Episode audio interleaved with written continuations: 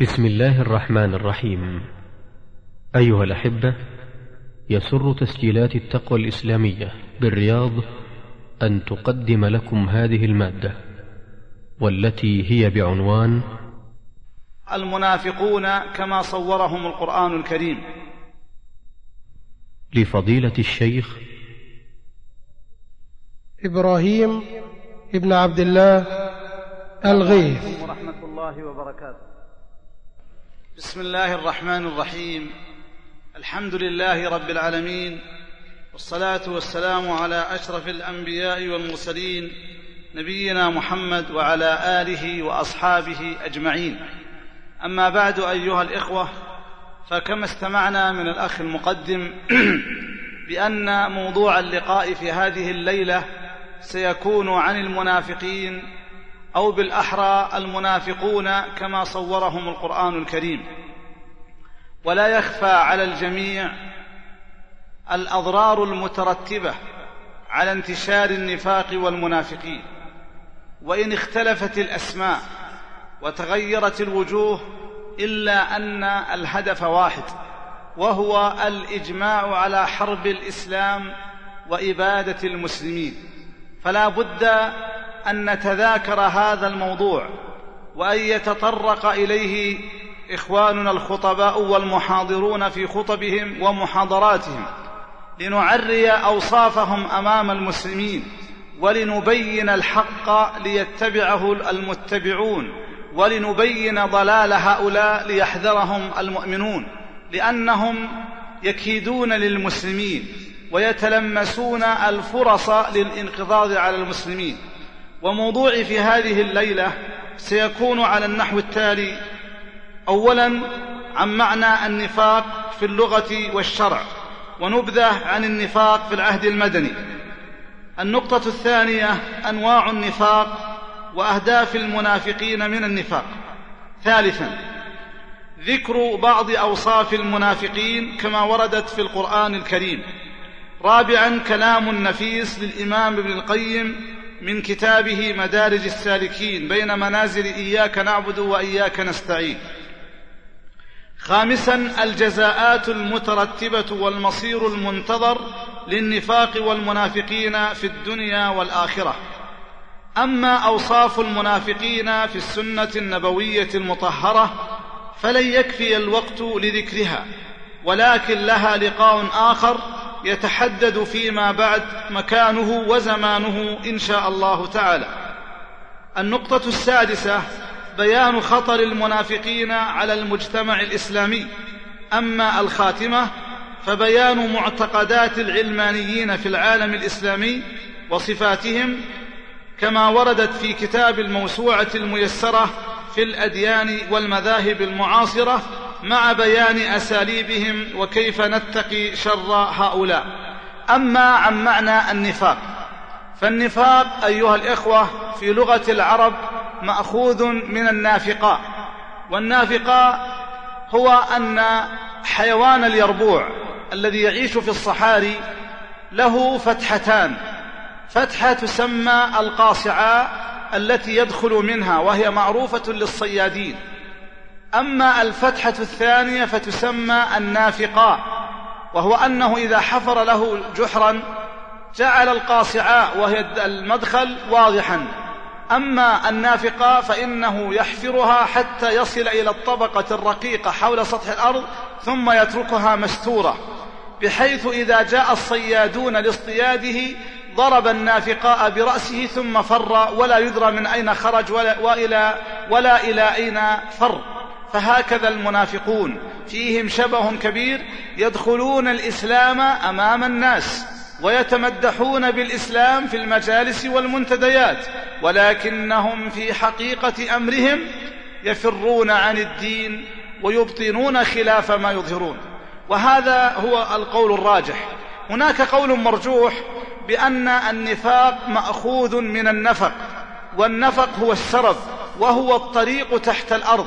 لأن من يسير في الأنفاق أو في النفق لا يرى فكذلك المنافقون يسيرون في ظلام دامس في تصرفاتهم ويعيشون وراء الكواليس ويصطادون المسلمين ويكيلون لهم المكائد. هذا ما يتعلق بمعنى النفاق في اللغة والشرع. أما عن موضوع النفاق في العهد المكي ففي الحقيقة كان موجودا ولكن ليس هناك بروز واضح لأن العهد المكي كان الناس إما مؤمن صادق وإما كافر ظاهر واضح. فليسوا بحاجة إلى التستر بالنفاق لكن مع ذلك لم يسلم العهد المكي من وجود بعض المنافقين.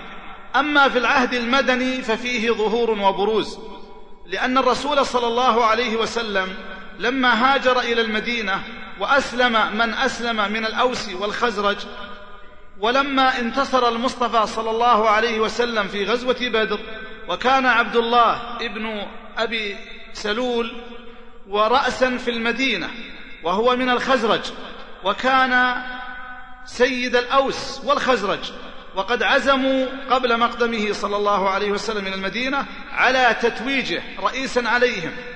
ولكن بعد أن من الله على من من عليه من الأوس والخزرج ودخلوا في الإسلام عندما هاجر إليهم رسول الإسلام صلى الله عليه وسلم شغلوا بالرسول عن ابن سلول. فحقد عبد الله بن أبي بن سلول على الإسلام وحقد على أهل الإسلام وبقي في نفسه من ذلك الشيء ولما رأى ابن سلول انتصار الإسلام في غزوة بدر قال مقالته المشهورة هذا أمر قد توجه يعني أمر قد برز وظهر. أي ظهر أمره وعلا فأظهر الدين وأظهر الإسلام وأظهر الدخول في الدين ودخل معه بعض أتباعه من المنافقين ممن هم على شاكلته. ومن ثم وجد النفاق في المدينة. يعني رأس المنافقين هو عبد الله ابن أبي بن سلول. ولقد بلغ عدد المنافقين في المدينة النبوية ثلاثمائة ثلاثمائة رجل وأما عدد النساء فبلغ عددهن سبعون امرأة. وأحدثوا بالمدينة يعني المنافق بالنسبة للمنافقين من الفرقة والشقاق والكيد للمسلمين. وفي عبد الله بن أبي بن سلول نزلت سورة المنافقين والآيات من الآية الحادي عشر إلى السابعة عشر من سورة الحشر ووردت آيات كثيرة في وصف هؤلاء. أما عن موضوع أنواع النفاق فإن النفاق ينقسم إلى قسمين. أما القسم الأول فهو النفاق الاعتقادي أو النفاق الأكبر أو النفاق الأكبر أو نفاق الكفر. فهذا النفاق مخلد صاحبه في النار وهو كافر باتفاق العلماء. وهو من أظهر الإسلام وأبطن الكفر. هذا هو النفاق الاعتقادي وهو نفاق الكفر. أما النفاق الآخر وهو نفاق أصغر فهو النفاق العملي. وهذا يوجد في بعض المسلمين ولكنه لا ينقل من ملة الإسلام إلى ملة الكفر. بل إن صاحب النفاق العملي عنده قصور وعنده مخالفة شرعية لكن لا يلزم من هذا أن يكون منافقا نفاقا أكبر.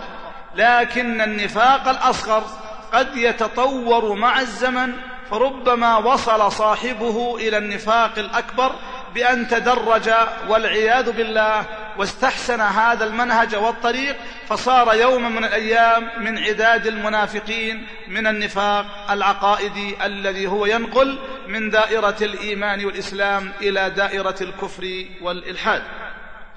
وللنفاق الاعتقادي أنواع عديدة منها. تكذيب ما جاء به المصطفى صلى الله عليه وسلم أو تكذيب بعض ما جاء به أو بغض ما جاء به المصطفى عليه الصلاة والسلام أو بغض بعض ما جاء به. خامسا الفرح بانخفاض دين الرسول المصطفى صلى الله عليه وسلم الذي هو الإسلام. سادسا الكراهية لانتصار الإسلام ورفعة راية الإسلام وظهور أتباعه ومعتنقيه. سابعا الاستهزاء بالدين وبالمتدينين وسيأتي إن شاء الله شرح وإيضاح لهذه الأصناف. إذا النفاق الأكبر سماه الإمام الترمذي نفاق التكذيب وسماه غيره النفاق الاعتقادي. والنفاق الاعتقادي يتضمن النفاق الأصغر لأن من كان كافرا في باطنه ظهرت آثار نفاقه على سلوكه بخلاف النفاق الأصغر فإنه لا يتضمن النفاق الأكبر لأنه لا يكون أصغر إلا مع سلامة العقيدة من الكفر. ولذا يقول الحسن البصري رحمه الله عن النفاق ما خافه إلا مؤمن ولا أمنه إلا منافق ذكره الإمام البخاري في كتابه الإيمان وقال من لم يخف النفاق فهو منافق ويقول ابن أبي مليكة أدركت ثلاثين من أصحاب النبي صلى الله عليه وسلم كلهم يخاف النفاق على نفسه. فإذا كان أيها الإخوة نجد بعض الصحابة يخاف النفاق على نفسه والمراد بالنفاق الذي يخافونه نفاق أو النفاق الأصغر لأنه يبعد أن يتصف أحد من الصحابة بالنفاق الأكبر والله يقول رضي الله عنهم ورضوا عنه.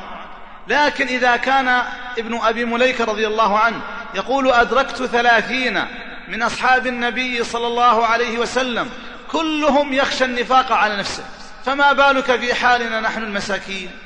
والرسول عليه الصلاة والسلام يقول كل بني آدم خطاء وخير الخطائين التوابون.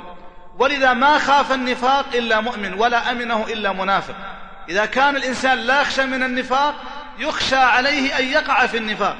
لأن الإنسان إذا جهل شيئا ربما وقع فيه علم أو لم يعلم. وأهداف المنافقين من النفاق. قد يقول قائل ما هي أهداف النفاق من النفاق؟ أو ما هي أهداف المنافقين من النفاق؟ لماذا لا يظهرون على حقيقتهم؟ في الحقيقة المنافقون يتصفون بالجبن والخور ويتصفون بقلة الشهامة والرجولة والشجاعة والإقدام. وإلا لو كانوا شجعانا لما تستروا بمذهبهم سواء كان حقا أو باطلا. إن كانوا يعتقدون صحة ما يذهبون إليه فلماذا لا يعلنونه؟ ولذا كلما قويت شوكة المسلمين ودولة الإسلام ضعف المنافقون وتخفوا بنفاقهم. وإذا ضعفت شوكة المسلمين برز النفاق وبرز المنافقون. فلا بد أن نكون منهم أيها الإخوة على حذر. فأهداف المنافقين أولا الحصول على المصالح المادية. لأنهم لو أظهروا كفرهم لأقيم عليهم حد الردة. من بدل دينه فاقتلوه. لكنهم يتسترون بالإسلام ظاهرا ويبطنون الكفر باطنا. يتظاهرون بالإسلام ويبطنون الكفر. فهم مع المؤمنين يتظاهرون بالإيمان ومع العلمانيين والمنافقين يتظاهرون بنفاقهم ويسرون بأسرارهم إلى أعوانهم. ثانيا الحصول على المصالح المعنوية. فإذا كثر الشباب المتدينون وكثر الصالحون وكان التعظيم والعزة للمؤمنين وأهل الإيمان فإنهم يندسون تحت هذا المسمى. ربما تظاهروا بالدين لينخدع بهم, لينخدع بهم الناس والبسطاء والمغفلون ولأجل أن يصطادوا المغفلين ولأجل أن يظهروا أمام الناس ليكتسبوا القاعدة الشعبية. لأنه في بعض البلدان تكون القاعدة الشعبية والتوجه العام والشعبي لمن؟ للمتدينين. فإذا اتجه الناس إلى المتدينين اتجه المنافقون للتظاهر بالدين لأنهم يريدون الاكتساب المعنوي. هم لا يريدون الأجر والثواب وإنما يريدون العزة المعنوية. لكن لن يدركوا العزة إلا بماذا؟ بالإيمان. قال عز من قائل ولله العزة ولرسوله وللمؤمنين.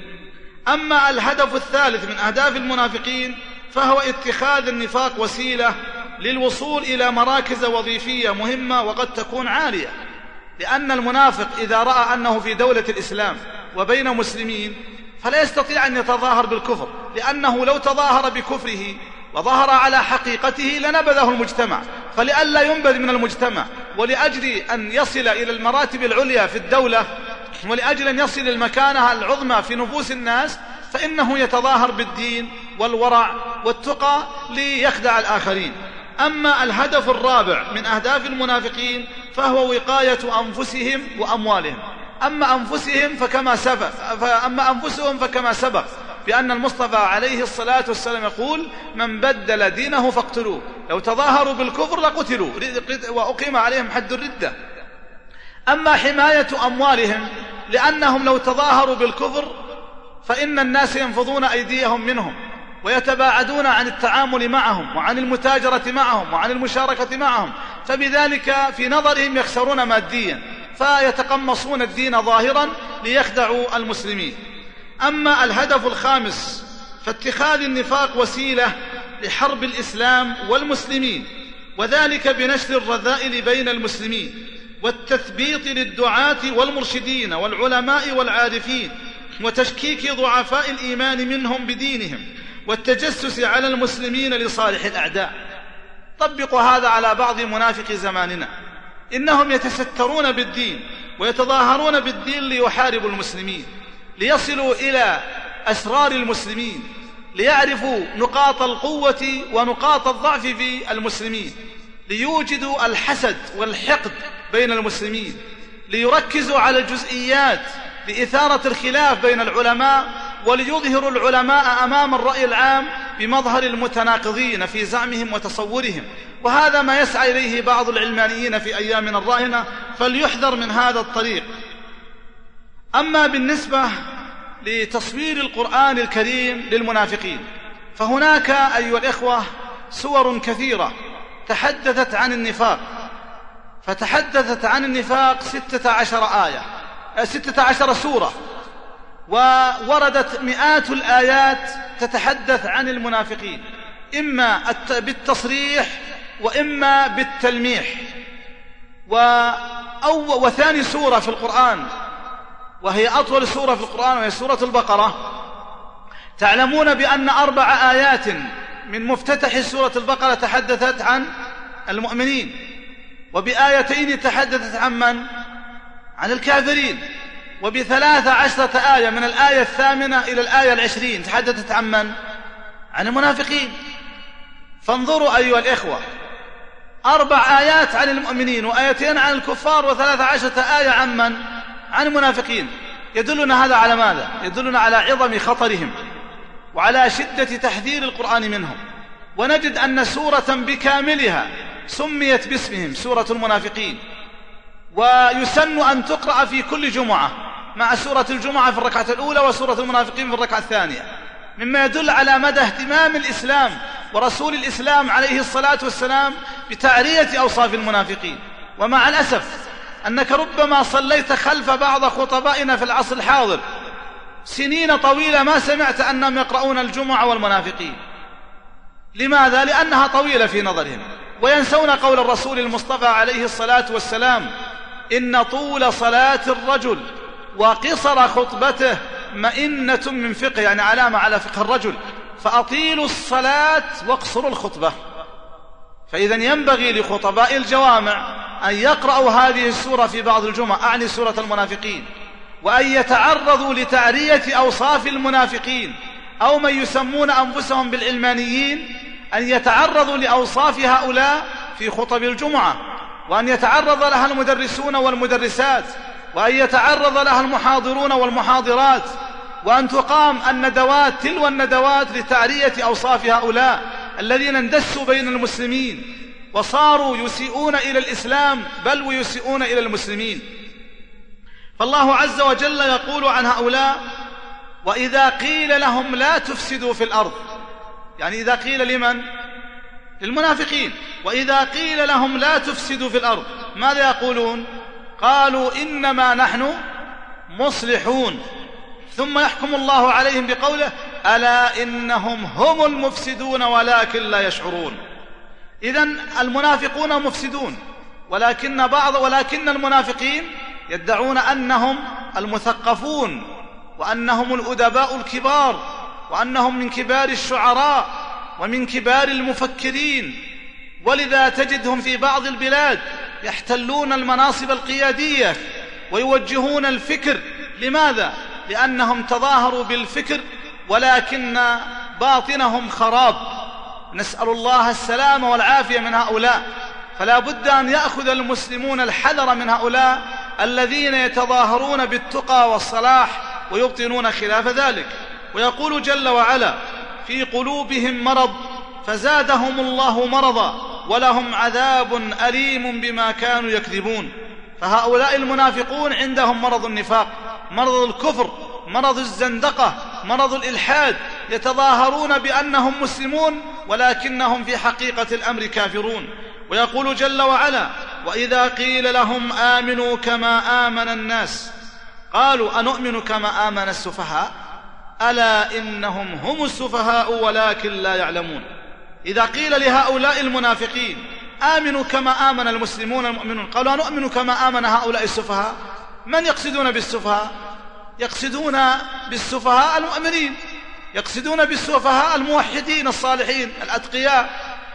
ولذا نجد بعض المنافقين في العصر الحديث يصف المتدينين والعلماء بالمتزمتين وبالرجعيين وبالمتشددين وبالمتطرفين وتارة بالأصوليين وفي كل يوم يخرجون لنا وصفا. فلنحذر أيها الإخوة من هؤلاء. وإذا قيل لهم آمنوا كما آمن الناس قالوا أنؤمن كما آمن السفهاء؟ ثم حكم الله عليهم بقوله ألا إنهم هم السفهاء؟ ولكن لا يعلمون. وفي الآية قبلها ألا إنهم هم المفسدون ولكن لا يشعرون. إذا هم, هم يجمعون بين الإفساد وبين السفة. فهم سفهاء وإن كانوا من كبار المفكرين. وإن كانوا من كبار الشعراء والأدباء والمثقفين. وقال جل وعلا وإذا لقوا الذين آمنوا قالوا آمنا. وإذا خلوا إلى شياطينهم قالوا إنا معكم. إنما نحن, إنما نحن مستهزئون. الله يستهزئ بهم. ويمدهم في طغيانهم يعمهون. أولئك الذين اشتروا الضلالة بالهدى فما ربحت تجارتهم وما كانوا مهتدين. فالله جل وعلا بين وعر أوصاف المنافقين بهذه الآيات يقول عنهم وإذا لقوا الذين آمنوا قالوا آمنا. إذا جلسوا مع العلماء فهم علماء وإذا جلسوا مع المفكرين فهم مفكرون وإذا جلسوا مع الأدباء فهم أدباء وإذا جلسوا مع المثقفين فهم مثقفون. وإذا جلسوا مع الصالحين فهم صالحون وإذا جلسوا مع الورعين فهم ورعون على ما قيل يلعبون على جميع الحبال ويلعبون على جميع الخطوط. فلا بد يا إخواني أن يكون لدينا فراسة. اتقوا فراسة المؤمن فإنه ينظر بنور الله. وإن قيل إن هذا الحديث ضعيف لكن معناه صحيح. اتقوا فراسة المؤمن فإنه ينظر بنور الله. لأن, لأن القرآن أوضح المنافقين أكمل إيضاح. ما بقي إلا أن نركب الأوصاف على الأشخاص. لكن لا يجوز لنا أن نتهم الأبرياء أو أن أي واحد يتظاهر بكذا نقول لا هذا منافق هذا علماني. ونتسارع ونتسابق ونتنافس في الحكم على الأبرياء. يجب أن نتقي الله لأن تكفير المسلم أمره خطير وأمره عظيم. فلا بد أن نأخذ الحذر من هذا. وإذا لقوا الذين آمنوا قالوا آمنا. وإذا خلوا إلى شياطينهم قالوا إن معكم إنما نحن مستهزئون. إذا خلوا إلى العلمانيين وإلى المنافقين من بني جنسهم ومن هو على شاكلتهم ودينهم قالوا إنا معكم. طيب كيف تظاهرتم بالدين؟ أمس وكتبتم ومدحتم العلماء ومدحتم الشيخ الفلاني والعالم الفلاني. قالوا إنما نحن مستهزئون. نستهزئ بهؤلاء نصطاد بهذه بهذا المديح وبهذا الكذب وبهذا الهراء. إنما نحن مستهزئون نستهزئ بهؤلاء المتدينين. نظهر خلاف ما نبطل. لكن متى يظهرون الحقيقة؟ وإذا خلوا إلى سماهم الله ماذا؟ شياطين. وإذا خلوا إلى شياطين سمى المنافقين شياطين. وإذا خلوا إلى شياطينهم قالوا إنا معكم. يعني معكم في المذهب والاتجاه والنفاق والإلحاد والكفر. إنما نحن مستهزئون. حكم الله عليهم بقوله الله يستهزئ بهم. ويمدهم في طغيانهم يعمهون. الله يمدهم. إذا رأيت الله ينعم العبد وهو مقيم على معاصيه فاعلم أنه استدراج. سنستدرجهم من حيث لا يعلمون وأملي لهم إن كيد متين. ممكن أن يرزقهم الله الغنى والثراء والمناصب والثقافة والفكر والعلم. ولذا بين عمر بن الخطاب رضي الله عنه بأنه يخشى علينا منافقا عليم اللسان. فلا غرابة أن يكون المنافقون من كبار العلماء في بعض البلاد ومن كبار المؤلفين ومن كبار المثقفين. وإذا الله يستهزئ بهم ويمدهم في طغيانهم يعمهون. ثم قال أولئك الذين اشتروا الضلالة بالهدى. سمى النفاق ماذا؟ سماه ضلالة. وقبل قليل سماهم شياطين. إذن هم أصحاب ضلالة. وسماهم في الآيات قبلها سفهاء. وسماهم قبل ذلك مفسدين. كل هذه الصفات من أوصاف المنافقين. ألا إنهم هم المفسدون؟ كما آمن السفهاء ألا إنهم هم السفهاء. ثم بعد ذلك يقول أولئك الذين اشتروا الضلالة, الضلالة بالهدى فما ربحت تجارتهم. سمى مذهبهم تجارة ولكنها تجارة كاسدة تجارة خاسرة. فما ربحت تجارتهم وما كانوا مهتدين. فأبعدهم عن الاهتداء لأنهم لو كانوا مهتدين لكانوا مسلمين ظاهرا وباطنا. وقال الله جل وعلا في بيان منزلتهم في الدنيا وفي الآخرة قال إن المنافقين في الدرك الأسفل من النار ولن تجد لهم نصيرا. فالمنافقون في الدرك الأسفل تحت اليهود والنصارى وتحت الكفار لأن اليهود والنصارى تظاهروا بيهوديتهم ونصرانيتهم فاتقى المسلمون شرورهم وناصبوهم العداء وأعدوا الجيوش لحربهم. لكن هؤلاء المندسين بين صفوفنا. وهؤلاء المنافقين الذين يظهرون خلاف ما يبطنون هم الذين والعياذ بالله يفسدون أكثر مما يفسد غيرهم. وبين جل وعلا التذبذب لهؤلاء. قال مذبذبين بين ذلك. لا إلى هؤلاء ولا إلى هؤلاء. يعني ليسوا كفارا واضحين وليسوا مسلمين حقيقيين. فهم يعيشون بين التذبذب. إن ظهر للمسلمين شوكة أظهروا الإسلام. وإن ظهر للكفر والإلحاد شوكة تظاهروا بالكفر والإلحاد. هم يبحثون عن مصالحهم الزائفة يبحثون عن مصالحهم العاجلة. ولذا الله عز وجل نهانا عن طاعتهم. ولا تطع الكافرين والمنافقين. ودع أذاهم وتوكل على الله وكفى بالله وكيلا. سبحانه وتعالى. الله جل وعلا نهانا أن نطيع الكافرين وأن نطيع المنافقين. جعل الكافرين والمنافقين في خط واحد. كلهم يجب أن نعصي أوامرهم إذا أمرونا بما يضرنا في ديننا أو دنيانا. ويقول سبحانه وقد نزل عليكم في الكتاب أن إذا سمعتم آيات الله يكفر بها ويستهزأ بها فلا تقعدوا معهم حتى يخوضوا في حديث غيره. إنكم إذا مثلهم. إذ لا يجوز أن نجالس المنافقين ولا أن نجالس الفسق والمجرمين إلا, إلا لدعوتهم. لأننا إذا سمعناهم يستهزئون بالدين وأقريناهم على ذلك فإننا بذلك يخشى أن, أن نصاب بما أصيبوا به. لأن الله عز وجل يقول حتى يخوضوا في حديث غير إنكم إذا مثلهم. يعني إذا استهزأتم وجلستم وأقريتم لأن الراضي كالفاعل. ثم قال إن الله جامع المنافقين والكافرين في جهنم جميعا. هم اجتمعوا مع الكفار باطنا في الدنيا فاجتمعوا معهم في جهنم ظاهرا في نار جهنم. ويقول عز وجل عن هؤلاء إذ يقول المنافقون والذين في قلوبهم مرض غر هؤلاء دينهم ومن يتوكل على الله فإن الله عزيز حكيم. يعني المنافقون يقولون في حق المؤمنين غر هؤلاء دينهم. إذا خلوا إلى شياطينهم وإلى المنافقين الذين يتصفون بصفاتهم ماذا يقولون؟ يقولون غر هؤلاء يعني من يعنون بهؤلاء؟ المؤمنين يعنون المسلمين الموحدين يقول غر هؤلاء دينهم. غر هؤلاء تمسكهم بدينهم ويصفونهم بما سبق ذكره. ويقول جل وعلا عن هؤلاء المنافقين وإذا قيل لهم تعالوا إلى ما أنزل الله وإلى الرسول رأيت المنافقين يصدون عنك صدودا. إذا طلبت منهم أن يتحاكموا إلى الكتاب إلى السنة أن يدرس علم الشريعة في بعض البلاد التي تدعي الإسلام فإنهم يتسابقون إلى رفض هذا المطلب وبيان عواره في نظرهم وبيان الأضرار المترتبة من تدريس هذه الأمور الدينية. فلذا نجدهم يحاربون الدين في دول مع الأسف تتظاهر بأنها دول إسلامية. وإذا قيل لهم تعالوا إلى ما أنزل الله وإلى الرسول رأيت المنافقين يصدون عنك صدودا لأنهم لا يريدون تحكيم الكتاب. ولا تحكيم سنة سيد الأنام صلى الله عليه وسلم. هل هم يحاربون الإسلام؟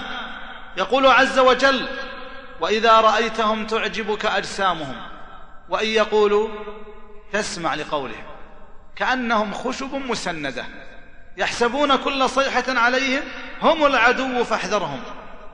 قاتلهم الله أن يؤفكون. فالله جل وعلا بين أن أجسام بعض المنافقين ممكن ينخدع بها بعض الناس.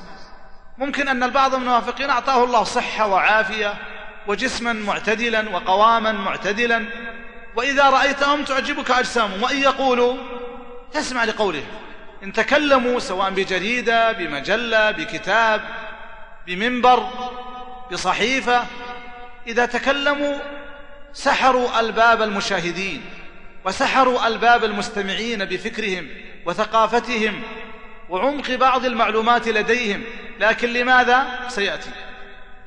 وإن يقولوا تسمع لقولهم لأنهم بلغاء فصحاء. فلا غرابة أن يكون بعض المنافقين أو أن يكون بعض العلمانيين عندهم بلاغة وفصاحة ليسحروا بها ألباب الناس وليفسدوا على أهل الإيمان إيمانهم. ثم شبههم كأنهم خشب مسندة. الخشب ما في وسطها شيء خشب ظاهرا وباطنا لكن هذه الخشب لو جعلت سقف أو باب استفيد منها. لكن خشب ومسندة على الجدار. يوم من الأيام ممكن تسقط على من مر بجوارها أو من, أو من مر من تحتها. كذلك المنافقون. يخشى أن ينقضوا على المسلمين إذا رأوا الفرصة سانحة للانقضاض على مصالح المسلمين. كأنهم خشب مسندة يحسبون كل صيحة عليهم.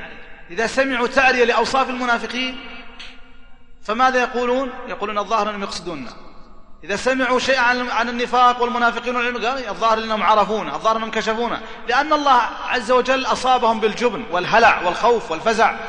يحسبون كل صيحة عليهم. يحسبون كل صيحة عليهم هم العدو. هم العدو. المنافقون يا أخواننا هم أعداؤنا الألداء. لا يجوز أن نحبهم ولا أن نواليهم لأن الولاء يجب أن يكون لأولياء الله والمحبة للمتقين لا للمنافقين لا للعلمانيين. فاحذرهم. الله يقول فاحذرهم. قاتلهم الله. أن يؤفكون.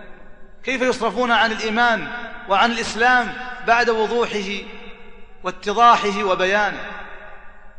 ويقول جل وعلا في بيان مصير الكفار المنتظر ومصير المنافقين في الدنيا وفي الآخرة يا أيها النبي جاهد الكفار والمنافقين. هذا في الدنيا قبل الآخرة. جاهد الكفار والمنافقين واغلظ عليهم. واغلظ عليهم. ما قال ارفق بهم؟ قال واغلظ عليهم. يا أيها النبي جاهد الكفار والمنافقين واغلظ عليهم ومأواهم جهنم. وبئس المصير. إذن هناك جزاء دنيوي وهو جاهد الكفار والمنافقين واغلظ عليهم. وجزاء أخروي ومأواهم جهنم وبئس المصير. فهم في عذاب عاجل وفي عذاب آجل. إضافة إلى ما يصيبهم من العذاب النفسي في داخل نفوسهم وبين جل وعلا أن من صفات المنافقين أنهم يخالفون المؤمنين. المنافقون والمنافقات بعضهم من بعض يأمرون بالمنكر وينهون عن المعروف ويقبضون أيديهم. نسوا الله فنسيهم. إن المنافقين هم الفاسقون. هنا حكم بفسقهم بعد أن حكم بأنهم مفسدون. إذا نسوا الله فنسيهم. نسوا أن يقدموا لأنفسهم خيرا. وقال بعضهم من بعض لم يقل بعضهم أولياء بعض. لما ذكر المؤمن قال والمؤمنون والمؤمنات بعضهم أولياء بعض. يأمرون بالمعروف وينهون عن المنكر. لكن هؤلاء بخلافه لأن المؤمنين يوالي بعضهم بعضا على الإيمان والصلاح والتقى. لكن هؤلاء يوالي بعضهم بعض على المصالح. إن كان هناك مصلحة توالوا وإن كان هناك مضار أو مفاسد فيما بينهم تبرأ كل واحد منهم من الآخر. الأخلاء يومئذ بعضهم لبعض عدو إلا المتقين المنافقون والمنافقات بعضهم من بعض لأنهم يتفقون على الخير والشر يتوالون على الخير وعلى الشر. لذا قال بعضهم من بعض. بينما المؤمن قال بينما في حق المؤمن قال بعضهم أولياء بعض. إذا يجب أن نعرف الفرق الجوهري بين صفات المؤمنين الذين يأمرون بالمعروف ويعضدون الآمرين بالمعروف وينهون عن المنكر ويساعدون من ينهى عن المنكر وبين من يثبط الآمرين بالمعروف ويتلمس لهم العثرات ويريد خلد شوكة رجال هيئة الأمر بالمعروف والنهي عن المنكر فهؤلاء من هؤلاء. إذ اقرأوا هذه الآية وافتحوا لها قلوبكم أيها الإخوة. المنافقون والمنافقات بعضهم من بعض يأمرون بماذا؟ بالمنكر وينهون عن ماذا؟ وينهون عن المعروف. ويقبضون أيديهم فهم مصابون بالبخل والشح وهذه من صفات المنافقين. نسوا الله فنسيهم إن المنافقين هم الفاسقون. إذا لا نستغرب أن تشاع بعض الشائعات عن الآمرين بالمعروف والنهي عن المنكر فهؤلاء العلمانيون المنافقون هم وراء هذه الإشاعات لأنهم يريدون تسليط الدولة على الهيئة يريدون تسليط الدولة على العلماء يريدون إيجاد التنافس يريدون تعميق الحسد بين الناس يريدون انقضاض المجتمع على المتدينين لأن العلمانيين لا يقر لهم قرار ولا يطمئن لهم ضمير إلا إذا حصلوا مرادهم. فلنحذر من هؤلاء المنافقين الذين يندسون بين المسلمين ويتظاهرون بالتدين والورع ولكنهم أبعد ما يكونون عن الدين وعن المتدينين حقيقة. ويقول جل وعلا ومن الناس من يقول آمنا بالله وباليوم الآخر وما هم بمؤمنين. وهذه في صفات المنافقين. يخادعون الله والذين آمنوا وما يخدعون إلا أنفسهم وما يشعرون. هؤلاء يخادعون ولكنهم في حقيقة الأمر لا يخدعون إلا أنفسهم. يقول ومن الناس من يقول آمنا بالله وباليوم الآخر. تجدهم يتظاهرون. أننا أصحاب الدين وأصحاب العقيدة وأصحاب ومن على مذهب أهل السنة والجماعة ونحن ويمدحون أنفسهم. وربما أقسموا الأيمان المغلظة بأنهم يحبون العالم الفلاني والشيخ الفلاني والمتدين الفلاني ويمدحون بعض العلماء عند اللزوم لإذا احتاجوا إليهم أو لأن المقام يقتضي مدح هؤلاء المتدينين لأنهم يصطادون. كما قيل يصطادون في الماء العكر. هم يندسون بين المسلمين لاصطياد العثرات وللإيقاع بالمسلمين وللإضرار بمصالح المسلمين. فلنأخذ الحذر منهم لأن الله يقول في قلوبهم مرض فزادهم الله مرضا ولهم عذاب أليم بما كانوا يكذبون.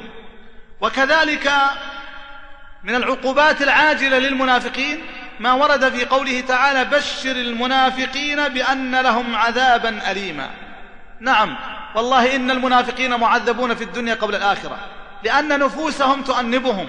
ولأن ضمائرهم تؤنبهم كذلك لأنهم يشعرون بأنهم نشاز في المجتمع الإسلامي وأنهم جبناء لأن له لو كانوا شجعانا ولو كانوا يتصفون بالشهامة والرجولة لماذا لا يبرزون دينهم إن كان حقا؟ لماذا لا يبرزون فكرهم إن كانوا مقتنعين من حقيقة؟ لكنهم فيهم الجبن والخوف والهلع. بشر المنافقين بأن لهم عذابا أليما. ثم بين شيئا من أوصافهم بقوله الذين يتخذون الكافرين أولياء من دون المؤمنين. ألا نشاهد بعض المنافقين يحب الكافرين؟ وربما فضل الكافرين على المؤمنين؟ وربما فضل علماء الزندقة والإلحاد على علماء الشريعة الإسلامية في بعض بلاد المسلمين مع الأسف الشديد؟ نسأل الله السلام والعافية. الذين يتخذون الكافرين أولياء من دون المؤمنين. فمن صفات المنافقين أنهم يقدسون بل ويحبون الكافرين أكثر من حبهم للمؤمنين. أيبتغون عندهم العزة؟ أيبتغي هؤلاء المنافقون هؤلاء العلمانيون العزة عند الكافرين؟ لا. إن فالله يقول فإن العزة لله جميعا. وكما سبق قوله تعالى ولله العزة ولرسوله وللمؤمنين.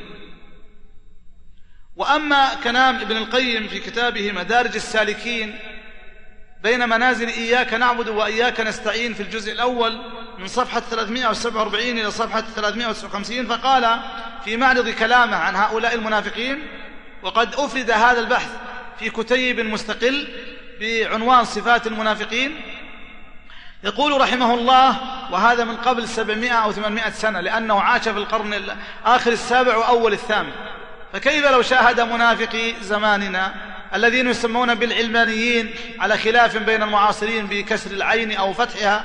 العلمانيين أو العلمانيين كيف لو شاهد العلمانيين الذين هم من طبقة المنافقين؟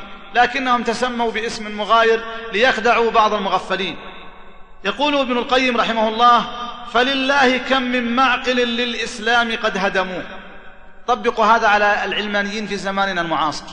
فكم من معقل فلله كم من معقل للإسلام قد هدموه وكم من حصن له قد قلعوا أساسه وخربوه وكم من علم له قد طمسوه وكم من لواء له مرفوع قد وضعوه وكم ضربوا بمعاول الشبه في أصول غراسه ليقلعوها وكم وكم عموا عيون موارده بآرائهم ليدفنوها ويقطعوها فلا يزال الإسلام وأهلهم منهم في محنة وبلية ولا يزال يطرقه من شبههم سرية بعد سرية ويزعمون أنهم بذلك مصلحون.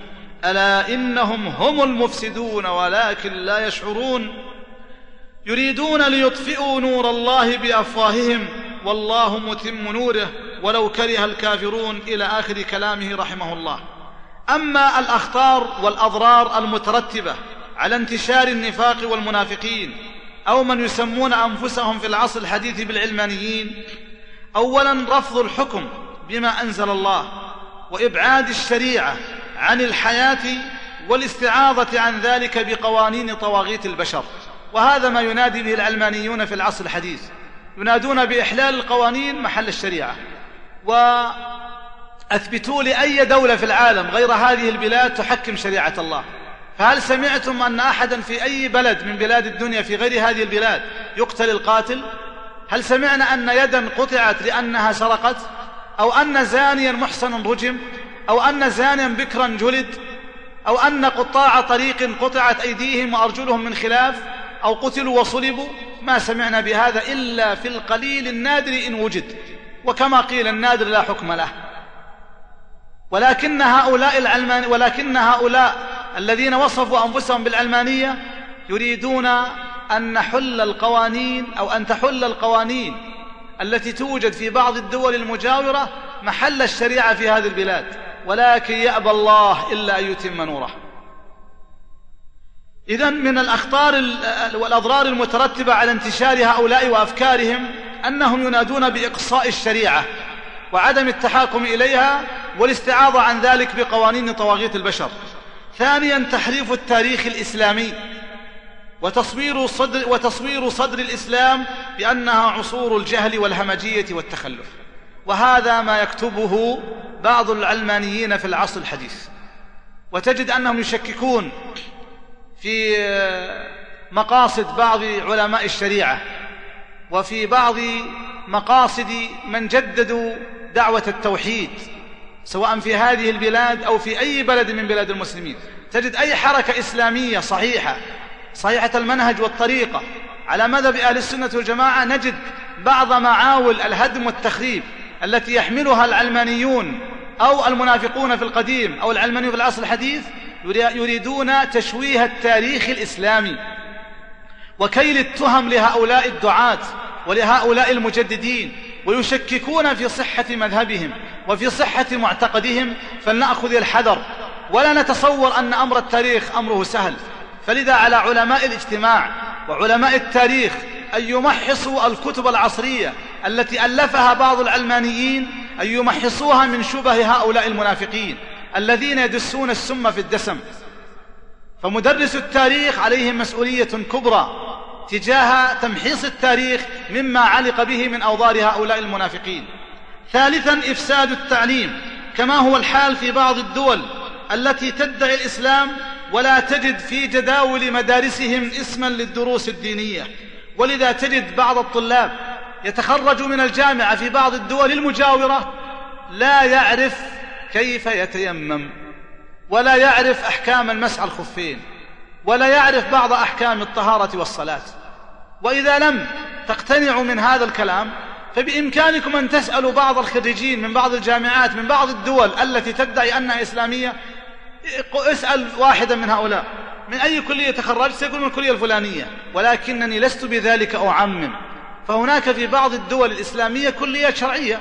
تعنى بعلم الفقه الشرعي وتدرس مذاهب الأئمة الأربعة والمذاهب الإسلامية وهؤلاء يشكرون على على عنايتهم بالإسلام وعلوم الإسلام. لكن بعض الدول الإسلامية أو التي تدعي الإسلام تجد أنهم يحكمون قوانين طواغيت البشر ولا يجدون حصصا للقرآن. تجد في بعض المناهج لا تجد حصة باسم القرآن الكريم أو محاضرة باسم القرآن الكريم أو تفسير القرآن الكريم. وإذا نوقشوا في ذلك في بعض الدول التي تدعي أنها مسلمة يقول القرآن والتفسير والحديث هذا في المسجد وليس في المعهد وليس في الجامعة وليس في المدرسة. وهذا كلام خطير. وهذا ما يدعو إليه بعض منافقي زماننا. أن نقصي علوم الشريعة وأن نكتفي بعلم الآلة وبالعلوم المعاصرة وأن نترك علم الدين للمسجد. وهذا فصل الدين عن السلوك وهذا مزلق خطير. فلا بد أن نأخذ الحذر يا أخواننا من هؤلاء. ثالثا من أخطارهم إفساد التعليم. رابعا نشر الإباحية والفوضى الأخلاقية. وتمزيق وحدة الأسرة عن طريق الإعلام والأفلام والثقافة الوافدة. بعض المسرحيات في بعض التلفزيونات التي نستقبلها عن طريق البث المباشر أو عن طريق الدشوش مع الأسف الشديد تجد أنهم يقومون بمسرحيات وتمثيليات يريدون تمزيق وحدة الأسرة وتكريه الناس لتعدد الزوجات وتكريه الناس لبعض أخلاق المسلمين. ومن هنا تأتي خطورة تشجيع أو التساهل في موضوع نشر الدشوش ووضعها فوق البيوت. بعض المسرحيات في بعض التلفزيونات التي نستقبلها عن طريق البث المباشر أو عن طريق الدشوش مع الأسف الشديد تجد أنهم يقومون بمسرحيات وتمثيليات يريدون تمزيق وحدة الأسرة وتكريه الناس لتعدد الزوجات وتكريه الناس لبعض أخلاق المسلمين. ومن هنا تأتي خطورة تشجيع أو التساهل في موضوع نشر الدشوش ووضعها فوق البيوت.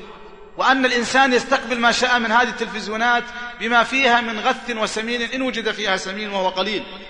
خامسا محاربة الحجاب واتهام المتحجبات بالتخلف والتزمت وعدم مسايرة ركب الحضارة والتطور. وهذا ما يدعو إليه بعض المنافق بعض منافق زماننا. ما الداعي للحجاب؟ ما الداعي للاحتشام؟ لماذا تغطي المرأة شعر رأسها؟ لماذا تغطي وجهها؟ لماذا؟ لماذا؟ ويثيرون بعض هذه الشبه والعياذ بالله. سادسا محاربة الدعوة والدعاة وكيل التهم وإلصاقها بهم. سابعا إكثار الكلام حول اختلاف العلماء لزعزعة ثقة المجتمع بهم. انتبهوا لهذا. تجد بعض المنافقين يأتي بأفكار بعض العلماء وينشرها ويريد أن تنتشر بما يستطيع لماذا؟ لأجل أن يوجد زعزعة ثقة القراء أو المشاهدين أو المستمعين بعلماء المسلمين. انظروا كأنه يقول انظروا إلى هؤلاء العلماء كيف يختلفون. انظروا إلى هؤلاء كيف يتناقضون مع أنفسهم. في السابق لهم منهج ولهم والآن منهج مغاير. فلا تتصوروا أن هؤلاء تغيروا عن طبيعتهم لا. ولكنهم كما سبق أن قلت إن كان تقمص الدين فيه مصلحة جاءوا مع المتدينين. وتظاهروا بأنهم علماء وزهاد وورعون. وإذا كان المصلحة في الشيء الآخر وهو النفاق كذلك جاءوا به. فهم يصطادون في الماء العكر كما أسلفت. ومن خطرهم أنهم يصدون الناس عن تحكيم الكتاب والسنة. وينفرون الناس من حفظ كتاب الله ويثيرون الشكوك حول حفظة كتاب الله وحملة شريعة الله. قال الله تعالى عنهم وإذا قيل لهم تعالوا إلى ما أنزل الله وإلى الرسول رأيت المنافقين يصدون عنك صدودا. وقال عز وجل عنهم ألم تر إلى الذين يزعمون أنهم آمنوا بما أنزل إليك وما أنزل من قبلك يريدون أن يتحاكموا إلى الطاغوت وقد أمروا أن يكفروا به ويريد الشيطان أن يضلهم ضلالا بعيدا. ومن أخطارهم يقول تعالى عنهم وإذا تولى سعى في الأرض ليفسد فيها ويهلك الحرث والنسل والله لا يحب الفساد. وربما منعت بعض بلاد المسلمين من القطر والمطر بسبب انتشار هؤلاء العلمانيين والمنافقين. لأنكم تعلمون أيها الإخوة لو تحدث إليكم آباؤكم وأجدادكم لقالوا لكم بأن الواحد منهم إذا خرج إلى صلاة الاستسقاء أصلح مزرعته وأصلح مجاري الأمطار قبل أن يذهب إلى صلاة الاستسقاء. ونجد بعضهم ربما خرج من مصلى الاستسقاء يخوضون في الماء. وهذا ما حدث في عهد الرسالة. فيا إخواننا لا بد أن نعود إلى الدين عودا حميدا وأن نتمسك بأهداب الدين وأن نحارب هؤلاء المنافقين العلمانيين وأن نعري أوصافهم ليحذرهم الناس لئلا ينخدع بهم بعض المغفلين ولئلا ينخدع بهم بعض البسطاء من قليل الثقافة والدين. وتأمل لفظة سعى في قوله وإذا تولى يعني المنافق سعى في الأرض ليفسد فيها ولم يقل مشى لأنهم يتسابقون بل ويتنافسون للقضاء على الإسلام وأهله وذلك بزرع العداوة والبغضاء بين الدعاة والمتدينين. وربما سلطوا الحكومات على العلماء والدعاة. لتضعف بذلك شوكة أهل الدين وليسهل القضاء عليهم إذا تمزقوا وتناحروا واختلفوا. ويقول الله جل وعلا وإذا قيل لهم يعني المنافقين وإذا قيل لهم لا تفسدوا في الأرض قالوا إنما نحن مصلحون. ألا إنهم هم المفسدون ولكن لا يشعرون. ومن خطرهم نشرهم للمنكر. وصدهم عن المعروف كما سبق بيان ذلك. ولذا تجد بعض المنافقين أو من يسمون أنفسهم بالعلمانيين يقولون إن خلافنا مع الاشتراكيين والبعثيين والأحزاب العلمانية من قبيل اختلاف البرامج لا اختلاف المناهج. وأما عن موضوع أوصاف العلمانيين أو فضح معتقداتهم ومن هذا الكلام ظهر أيها الإخوة ما يسمى بالغزو الفكري. وظهرت الحاجة إلى طابور خامس أو نوعية خاصة من أبناء المسلمين. يمكن عن طريقهم توجيه المسلمين لما يريد اعداؤهم دون أن يشعروا بالخطر. واستغل واستغلت بعض البعثات الدراسية التي سافرت لأخذ العلم المادي عن الغرب في تكوين هذه النوعية الخاصة. فبرز ما يسمى في البلاد الإسلامية بالعلمانيين أو المثقفين أو الطبقة الوسطى الجديدة. تورد لنا الموسوعة الميسرة في الأديان والمذاهب المعاصرة معتقدات العلمانيين في العالم الإسلامي فتقول أولا الطعن في حقيقة الإسلام والقرآن والنبوة. ثانيا الزعم بأن الإسلام استنفذ أغراضه وأنه عبارة عن طقوس وشعائر روحية. ثالثا الزعم بأن الإسلام لا يتلائم مع الحضارة ويدعو إلى التخلف. رابعا الدعوة إلى ما يسمى تحرير المرأة وفق الأسلوب الغربي. خامسا تشويه الحضارة الإسلامية وتضخيم الحركات الهدامة في التاريخ الإسلامي والزعم بأنها حركات إصلاح. سادسا إحياء الحضارات القديمة. سابعا اقتباس المناهج والأنظمة اللادينية عن الغرب. ثامنا تربية الأجيال تربية لا دينية. تاسعا فصل الدين عن السياسة وإقامة الحياة على أساس مادي. وهذا كلام إخواني موجود في الموسوعة الميسرة في الأديان والمذاهب المعاصرة صفحة 370 371 أما عن صفات العلمانيين في عصرنا الحاضر فهم أولا يهتمون بالمظهر والشكل الخارجي. قال تعالى وإذا رأيتهم تعجبك أجسامهم. وقال تعالى ولا تعجبك أموالهم وأولادهم. ثانيا تعلقهم بركاب الفصاحة والبلاغة. قال تعالى وإن يقولوا تسمع لقولهم. ثالثا ثقل الطاعات على نفوسهم. قال تعالى وإذا قاموا إلى الصلاة قاموا كسالى رابعا كراهيتهم للحق وأهله. أم حسب الذين في قلوبهم مرض؟ ان لن يخرج الله أضغانهم؟ وقال ودوا ما عنتم. قد بدت البغضاء من أفواههم وما تخفي صدورهم أكبر. خامسا شعورهم بالكبر والغطرسة. قال عز وجل عن هؤلاء المنافقين وإذا قيل لهم تعالوا يستغفر لكم رسول الله لووا رؤوسهم ورأيتهم يصدون وهم مستكبرون. سادسا خوفهم وجبنهم وفزعهم. فإذا جاء الخوف رأيتهم ينظرون إليك تدور أعينهم كالذي يغشى عليه من الموت. قال عز وجل وإذا قيل له اتق الله أخذته العزة بالإثم فحسبه جهنم ولا بئس المهاد. أما أساليب المنافقين أو أساليب العلمانيين في علمنة المجتمعات الإسلامية المعاصرة وطريقة دعوتهم وإفسادهم فهي أولا مد الجسور مع القوى التي تساعدهم في مهمتهم وهم اليهود والنصارى والملاحدة والزنادقة والكفار. لا فرق عندهم ما داموا يخدمون أهدافهم. ثانيا توفير مادة النفاق يعني الأشخاص الذين يتبعونهم ويرسمون لهم منهاجهم ويسيرون معهم على طريقتهم. ثالثا الكذب والتقلب والتلون رابعا العمل على إشاعة العلمانية ونشرها عن طريق التعليم أو عن طريق إشاعة الفاحشة في المسلمين أو عن طريق التغريب أو عن طريق قطع صلة المسلمين بعضهم ببعض بإثارة القو... بإثارة القوميات والوطنية والقبلية ونحوها. خامسا التعدي على القيم الحساسة في المجتمع لمعرفه ردة الفعل عند هؤلاء المصلحين أو هؤلاء المسلمين. خامسا الحرب على الدعوة والدعاة بإثارة القضايا الخلافية وتمييع الدين والتضييق على المؤسسات الدينية في بعض الدول التي تدعي أنها دول إسلامية ولكنها تحارب الإسلام علنا وعلى رؤوس الأشهاد.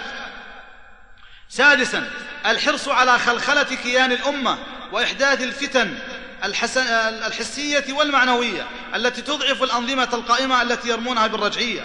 أما وسائل مواجهة هؤلاء المنافقين فمنها الحذر منهم. وأن نحذر من, من هؤلاء أبناءنا وبناتنا وأن نبين أن العلمانية والمنافقين فيهم رجال وفيهم نساء فيهم مثقفون وأنصاف مثقفين وفيهم جهلة ومخدوعون.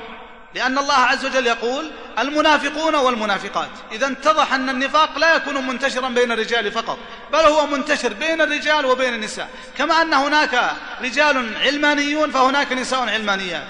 رجال منافقون نساء منافقات. فلا, فلا بد أن نحذر أبناءنا وبناتنا من الانخداع بهؤلاء. لأن أبناءنا وبناتنا مع الأسف في بعض البيوت صاروا يطالعون بعض الأفلام غير المنضبطة من تلفزيونات العالم عن طريق الدشوش وعن طريق الأطباق وعن طريق الصحون. هذه ال هذه الاستق... هذا الاستقبال الذي صار يستقبل الغث والسمين صار بعض أبناء المسلمين وبعض بنات المسلمين قد ينخدع ببهرجة هؤلاء وزخارف هؤلاء يزخرفون القول ويخدعون بعض الألباب وبعض البسطاء. فلا بد يا إخواني أن نربي في أولادنا منذ نعومة أظفارهم بغض العلمانيين والمنافقين وأن نبين لأبنائنا وبناتنا ما هي طرق المنافقين والمنافقات وكيف يخدعون. لأنني أخشى يوم من الأيام أن تسري علينا هذه الأوصاف على أبنائنا على بناتنا. يوم من الأيام لا قدر الله يخرج ابنك منافق أو بنتك منافقة أو علمانية منخدعة. تظهر ترى أن الدين في الظاهر لا في الباطن أن الدين في السلوك وفي المسجد لا في في لا في العلم ولا في المناهج التعليمية. هذه خطيرة. فلا بد أن نربي الأولاد على الدين. ولذا نحمد الله في هذه البلاد بأن أول ما يدرس أبناؤنا وبناتنا في مدارسنا في هذه البلاد أركان الإيمان أركان الإسلام أركان الإحسان الطهارة في الفقه الصلاة الزكاة هذه نعمة كبيرة إخواننا. لكن لا بد أن نحافظ على هذه النعمة لأن المنافقين لا يريدون أن تبقى عندنا هذه النعمة. فنحمد الله بأن مناهجنا طيبة ونغبط عليها من كثير من إخواننا المسلمين الذين يفيدون إلى هذه البلاد من الدول التي تدعي أنها إسلامية وهي أبعد ما تكون عن الإسلام. إذا رأوا مناهج التعليم عندنا سواء في الابتدائي أو في المتوسط أو في الثانوي أو في الجامعة يغبطوننا على هذه النعمة. فلا بد أن نحافظ على هذه النعمة أن نحافظ عليها أيها الإخوة وأن يقوم المدرسون والمدرسات بتعرية أوصاف المنافقين والمنافقات لئلا ينخدع بهم بعض الطلاب والطالبات. ثانيا عدم نصرتهم أو الدفاع عنهم. لأننا نجد بعض البسطاء يدافعون عن العلمانيين وعن المنافقين. لماذا؟ لأنهم لا يعرفون أخطارهم ولا يعرفون مذاهبهم وعقائدهم. ثالثا إرهابهم ببيان أوصافهم للناس وتعرية أوصافهم وفضحهم على رؤوس الأشهاد دون أسماء. أنا لا أؤيد أن نقول فلان إلا إذا أظهر منكره ردينا عليه. إذا أظهر كلامه في صحيفة في جريدة في مجلة في كتاب نرد عليه. لكن إنسان لم يظهر ولم يبرز يجب أن نحذر من المنهج من الطريقة من الأوصاف. لكن تركيب الأوصاف على الأشخاص إذا لم تكن متيقنا فحرام عليك أن تحكم على الناس أو أن تتسرع في إصدار الأحكام عليهم. رابعا جهادهم امتثالا لقول الله تعالى يا أيها النبي جاهد الكفار والمنافقين واغلظ عليهم. خامسا الصبر على أذاهم وأن نحاول قدر المستطاع أن نتقي الله ليقينا شرورهم. أما عن مراجع هذه المحاضرة فإنني أنصح كما أسلفت إخواني الخطباء والمحاضرين والمشاركين في الندوات وكتاب الصحافة والإعلام والإعلاميين أن يثروا هذا الموضوع. أعني فضح العلمنة وفضح أوكار الهدامين وفضح صفات المنافقين وأنصح إخواني خطباء الجوامع ومن يلقون المحاضرات والندوات أو من يكتبون في الصحف والمجلات أن يرجعوا إلى الكتب التالية للاستفادة منها للاستفادة منها في مجال فضح هؤلاء أما مراجع النفاق والمنافقين الكتب التي تخصصت في هذا الموضوع أولا نعرف أن أعظم كتاب تحدث عنهم هو كتاب الله عز وجل. فضحهم أوضح فضح وأكمله. ثم السنة النبوية المطهرة. تجد أي حديث أولا بالنسبة للقرآن إذا أردت أن تعرف أوصاف المنافقين فارجع إلى تفسير الآيات التي وردت في المنافقين. فنجد سورة التوبة سورة براءة سميت سورة سميت الفاضحة لأنها فضحت صفات المنافقين ومنهم ومنهم. حتى قال بعض الصحابة ظننا أن الله سيسميهم بأسمائهم لتعرية أوصافهم ووضوحها. ولذا لما سئل الحسن البصري رحمه الله في البصرة في كان في البصرة في العراق قال هل يوجد في بلادنا منافقون؟ قال يا بني لو خرج المنافقون لاستوحشتم في أزقة البصرة يعني في أسواقها وطرقاتها. مش معنى ذلك؟ يعني لو خرج المنافقون يقول من البصرة في عهده لا استوحشتم ما بقي إلا القليل النادر من من الصادقين. لأن الكثرة فيهم نفاق وفيهم والعياذ بالله انحراف وانحلال. هذا في عهد الحسن البصري. فكيف لو رأى زماننا المعاصر؟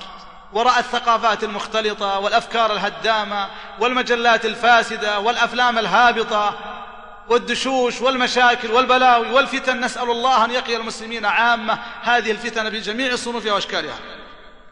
ولعلي أن أوضح إن شاء الله المراجع بعد رفع الأذان. بالنسبة أيها الإخوة المراجع التي ممكن أن يرجع إليها الخطيب أو المحاضر أو المدرس أو المدرسة عندما يريدون أن يتحدثوا عن النفاق أو عن العلمانية لأنها وجوه متعددة لكن الوجه الحقيقي هو النفاق. يجمع النفاق تحته العلمانية وغيرها. لكنهم تارة ومعنى العلمانية يعني اللا دينية يعني فصل الدين عن السلوك عن المنهج عن الطريقة عن الحياة. يريدون أن الإنسان يبتعد عن الدين. هذا معنى العلمانية. مو معنى العلمانية يعني التعلم لا هي خلاف العلم. الكتاب الأول المنافقون في القرآن الكريم رسالة ماجستير تقدم بها الدكتور عبد العزيز بن عبد الله الحميدي في جامعة أم القرى وهذه الرسالة يظهر لي أنها من حوالي أربعة عشر سنة أو أكثر قدمت.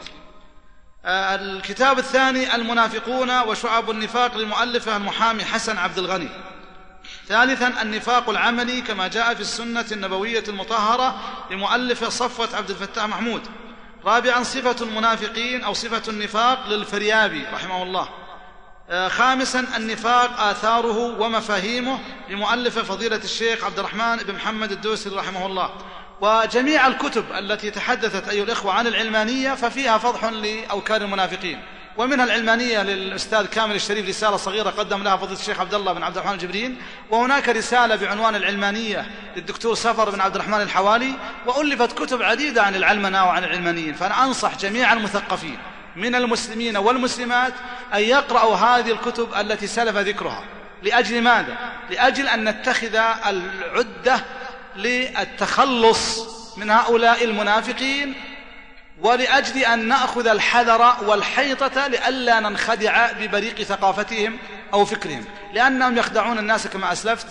وفي ختام هذه المحاضرة أسأل الله جل وعلا أن يقينا النفاق والمنافقين وأن يفضح أوكار الهدامين المفسدين وأن يفضح العلمانيين على رؤوس الأشهاد وأن يقضي عليهم قضاء مبرما وأن يجعل الله بأسهم فيما بينهم وأن يمزق وحدتهم وأن يجعل بأسهم فيما بينهم وأن يسلط بعضهم على بعض كما أسأله تعالى أن يصلح ولاة أمور المسلمين عامة وولاة أمورنا خاصة وأن يرزقهم الجلساء الصالحين الناصحين. كما أسأله تعالى أن يبرم لهذه الأمة أمر رشد يعز فيه أهل طاعته ويذل فيه أهل معصيته يؤمر فيه بالمعروف وينهى فيه عن المنكر. اللهم إنا نسألك علما نافعا وعملا صالحا مقبولا ورزقا حلالا طيبا مباركا. اللهم أصلح نساءنا ونساء المسلمين وأبناءنا وأبناء المسلمين وبناتنا وبنات المسلمين. اللهم ارزقنا الصلاح والهدى والتقى. اللهم إنا نعوذ بك من الشك والشرك والشقاق والنفاق وسوء الأخلاق وسوء المنقلب في المال والأهل والولد. اللهم حبب إلينا الإيمان وزينه في قلوبنا وكره إلينا الكفر والنفاق والفسوق والعصيان. يا رب العالمين سبحان ربك رب العزة عما يصفون وسلام على المرسلين. والحمد لله رب العالمين. وصلى الله على نبينا محمد وعلى آله وأصحابه أجمعين. والسلام عليكم ورحمة الله وبركاته. يقول السلام عليكم ورحمة الله وبركاته. هناك أناس ترى عليهم ظاهرة الصلاح. تجده يقصر ثوبه ويعفي لحيته. ويتظاهر بأنه من الدعاة إلى الله ومن المتدينين. لكن قصده بذلك تلمس عثرات تلمس عثرات الدعاة ليوصلها إلى العلمانيين والمنافقين لينقضوا على هؤلاء بتعريتهم. فما موقفنا من هؤلاء؟ كل المحاضرة لتعرية أوصاف هؤلاء. فيلزمني للإجابة على السؤال أن أعيد ما تفوهت به من بعد صلاة المغرب إلى الآن. بلا شك أن هؤلاء الذين أولا لماذا نجد أن بعض البسطاء نجد أن مقياس التدين فقط بإرخاء اللحية وتقصير الثوب؟ نعم. إطالة اللحية شرعا ندين الله به ويجب أن نلتزم بذلك لأن رسولنا وقدوتنا عليه الصلاة والسلام أمرنا بذلك. وتقصير الثوب الرسول حرم علينا إطالة الثياب تحت الكعبين بالنسبة للرجل. لكن لماذا نجد بعض الناس إذا رأى من أطال لحيته وقصر ثوبه خلاص حكم منه من الملتزمين. وصار يعتبره ثقة. وإن ذكرت قصة ولا صفة قال من الثقات الملتزمين. ولو سألت إمام المسجد المجاور لا قال لك ما نعرفه في الصلاة. أو لا يعرف المسجد الفجر. والرسول يقول ليس صلاة أثقل على المنافقين من صلاة العشاء والفجر. ولو يعلمون ما فيهما لأتوهم ولو, حبوا فيا إخواننا لا ننخدع. لا يكون يعني عندنا بساطة وضحالة في الفكر والإدراك وقلة في العقل والفراسة. لا لابد أن يكون عندنا دقة فهم ومعرفة بصبر الرجال ومعرفة غور الرجال ونعرف من هو المتدين الحقيقي. نعم أنا ضد التشكيك في المتدينين. ويجب أن نحارب من يشكك في المتدينين الصالحين الصادقين. لكن الله عز وجل عر المنافقين. وبين أنهم يتظاهرون بالدين يتظاهرون بالصلاح ويعتبرون أنفسهم هم المصلحون وهم المنقذون وهم المصلحون في البلد. وليس هناك من هو أصلح منهم للبلد. ويرون أنهم يعيشون أنهم يسيرون الركب إلى ساحل النجاة والسفينة لكنهم ينقرون سفينة الإسلام. فهؤلاء المنافقون وهؤلاء العلمانيون ينقرون سفينة الإسلام ونجد بعض المسلمين في بعض الدول المجاورة يتفرجون. فلا بد أن نأخذ الحذر والحيطة وأن نعرف أن الدين وحدة لا تتجزأ وحدة متكاملة متماسكة. الدين يجب أن نعرف أنه دين أول ما فيه العقيدة وصفاؤها. ثانيا عمود الإسلام الصلاة الزكاة الصيام الحج أركان الإيمان أركان الإحسان. ليس معنى ذلك؟ أنه خلاص من أطال لحيته وقصر ثوبه على طول أعطينا شهادة حسن سيرة وسلوك وأنه من خيرة المتدينين وتجد أنه يرمي بعض القصص الواهية وبعض الإشاعات المغرضة لأجل أن تقبل. لأنه لو جاءك واحد حالق لحية شارب دخان ومتقصر مطول ثوبه وقال لك أي إشاعة ضد فلان ولا ضد العالم الفلاني ما صدقته. ولو كتب ما صدقته لكن إذا كتب من أطال لحيته وقصر ثوبه نفاقا وتظاهرا بخلاف ما يبطن الناس يصدقون كلامه. وينخدعون بمعسول كلامه. لكن يجب أن نأخذ الحذر. ولماذا؟ ولماذا ركزت في المحاضرة من بدايتها إلى نهايتها على ذكر أوصاف هؤلاء إلا لأجل أن أحسس وليلمس الإخوة المستمعون هذه الصفات ليطبقوها على الواقع. لكنني أكرر لا نشكك في الصالحين. وإذا رأيتم الرجل يعتاد المساجد فاشهدوا له بالإيمان. إنما يعمر مساجد الله من آمن بالله واليوم الآخر.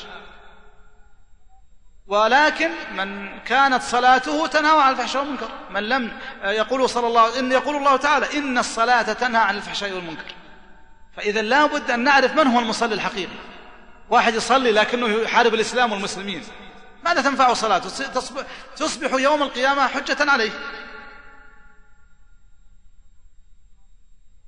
يقول في الفترة الأخيرة أصاب بعض الشباب بعض الفتور من جهة حضور المحاضرات والدروس العلمية في المساجد. فنأمل منكم حث الشباب على الحضور والمشاركة. أقول صدق هذا السائل. هذا الواقع. أنا أذكر أن المحاضرات قبل ست سبع ثمان سنوات إذا أعلن عن أي محاضرة تجد الكم الكبير من الشي من الشيبان والشباب والنساء كبارا وصغارا ذكورا وإناثا تمتلئ بهم وتزدحم بهم المساجد. لكن الآن تجد أنه يعلن عن بعض الدروس العلمية لكبار المشايخ ولكبار العلماء الفضلاء ولكبار القضاة تجد أنهم في بعض الدروس يعدون على أطراف الأصابع. يعني تجد بعض المشايخ يقيم درسا أسبوعيا من حوالي ربع قرن وتجد لو جئت تحصي المستمعين في درسه ممكن ما يزيدون على ثلاثين إلى أربعين. مع العلم أن بعض إخوانكم في بعض الدول الإسلامية المجاورة يتمنون أن هؤلاء العلماء أو أن لديهم مثل هؤلاء العلماء يدرسونهم ويفقهونهم لازدحمت المساجد بوجود هؤلاء الفضلاء من العلماء. لكن مع الأسف بأن بعض الشباب آه، يظهر لي صدقت فيه المقولة جادة الطوع طويلة. هذا الواقع من بعض الشباب. مسألة سنة سنتين ثلاث طالت المدة عليهم. فلذا نجد والعياذ بالله البعض منهم ابتعد عن الدروس. ونظرا لذلك حتى بعض محلات التسجيلات الإسلامية التي كانت تتابع المحاضرات وتتابع الدروس العلماء صارت التسجيلات الإسلامية تبتعد. ولا تسجل إلا ما ندر من المحاضرات والندوات والدروس. لماذا؟ لما يناقشون يقول ما له رواج. نسجل ونحفظ. نريد أحد يسأل عن الدروس. نريد أحد يشتريها. وأقرب مثال أقرب مثال إذا مريت على بعض التسجيلات اسألهم قل أيها أكثر رواجا. دروس العلماء المتمكنين الكبار. أكثرها هل هي أكثر رواج ولا المحاضرات العادية؟ وكلا المحاضرات الطارئة هي أكثر رواج. ولأشخاص بأعيانهم ليست بعد لكل ليست لكل المحاضرين يعني لكل يعني لكل محاضرة آه، أتباع. ولكل محاضر طلاب. ولكل عالم دارسون. فأنا آه، أدعو إخواني الشباب والكبار في السن والصغار والذكور والإناث إلى الاستفادة من دروس العلماء والالتفاف حول العلماء العارفين المتمكنين في علوم الشريعة وأن نستفيد منهم. وأنا أخشى أن ابتعاد بعض الشباب عن بعض المحاضرات والندوات ودروس بعض العلماء ما هي إلا من آثار المنافقين والعلمانيين لماذا؟ لأن البعض من هؤلاء العلمانيين استغل الفرصة. صار يعمق في نفوس الشباب بغض بعض العلماء والافتراء على بعض العلماء. فلذا انفض بعض الطلاب من حلقات بعض المشايخ والعلماء. وهذه وهذا ما يد يعني ما يتلمسه بعض العلمانيين. يحاول أي خلاف أي قضية يكبرها ويحجمها ويضخ ويجد من الشباب المتدينين من يروج له هذه السلعة مع الأسف الشديد. وفي كل مكان. احذروا الشيخ الفلاني احذروا الشيخ الأستاذ الفلاني. هذا كذا. صار مع الأسف تجد بعض مجالسنا فقط تحذيرات تحذيرات تحذيرات من العلماء الصالحين. يا إخوان اتقوا الله. اتقوا الله في دينكم اتقوا الله في علمائكم. لأن العلماء لحومهم مسمومة لأن لحوم العلماء مسمومة. لأن القدح في العالم قدح في الشريعة التي يحملها وقدح في علمه وقدح في ورعه وقدح في صلاحه وقدح في تقواه. وتقليل من شأنه وتقليل من علمه هذا ما يسعى إليه المنافق زماننا. لينفض هؤلاء لينفض هؤلاء الشباب عن العلماء وعن المحاضرات. لأن هؤلاء المنافقين لأن هؤلاء العلمانيين شرقوا. لما رأوا كثرة الشباب المتدينين وكثرة شباب الصحوة وإقبال الناس على الدين وأهل الدين شرقوا بهذا. وضاقت بذلك صدورهم وضاقت بهم الأرض ذرعا. لماذا؟ يريدون أن يبعدوا هؤلاء الشباب عن المحاضرات لأن المحاضرات والدروس والندوات من أسباب التمسك بالدين ولا لا؟ فهؤلاء العلمانيون يريدون أن يبتعد هؤلاء الناس من سماع المحاضرات والالتفاف حول العلماء فمن هذا المنبر المبارك أدعو جميع الشباب إلى الالتفاف حول علمائهم ليستفيدوا من علمهم وليشكوا إليهم حالهم وليأخذوا فتواهم وأقصد بالعلماء علماء الشريعة المتمكنين من علم الشريعة.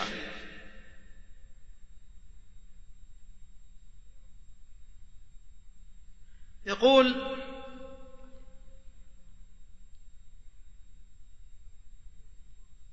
هل يمكن درس أسبوعي في الوقت الحاضر؟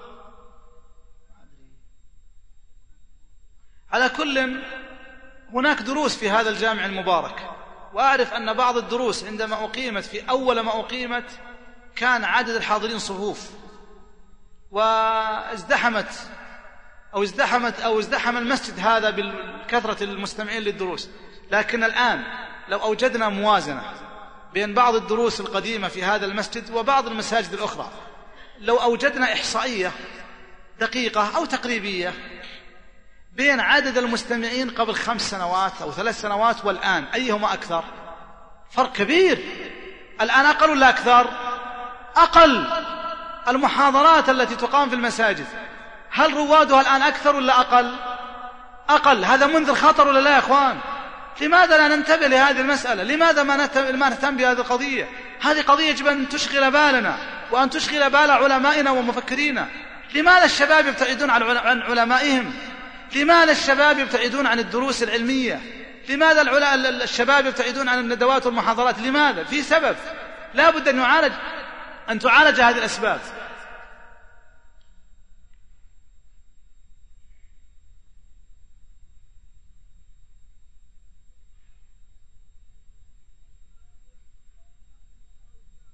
على كل نختم بالسؤال السابق هذا اللقاء. ونسأل الله للجميع السداد والتوفيق والإلهام والهداية كما نسأله تعالى أن يحسن الخاتمة للجميع. أستودع الله دينكم وأمانتكم وخواتيم أعمالكم. سبحان ربك رب العزة عما يصفون وسلام على المرسلين والحمد لله رب العالمين وصلى الله على نبينا محمد وعلى آله وأصحابه أجمعين. والسلام عليكم ورحمة الله وبركاته. أيها الإخوة بموجب فهرس تسجيلات التقوى فإن رقم هذا الشريط هو عشرة آلاف وسبعمائة وسبعة وتسعون. أيها الإخوة انتهت مادة هذا الشريط ولأنه بقي في هذا الوجه من الشريط متسع فيسرنا إكماله بهذه المادة.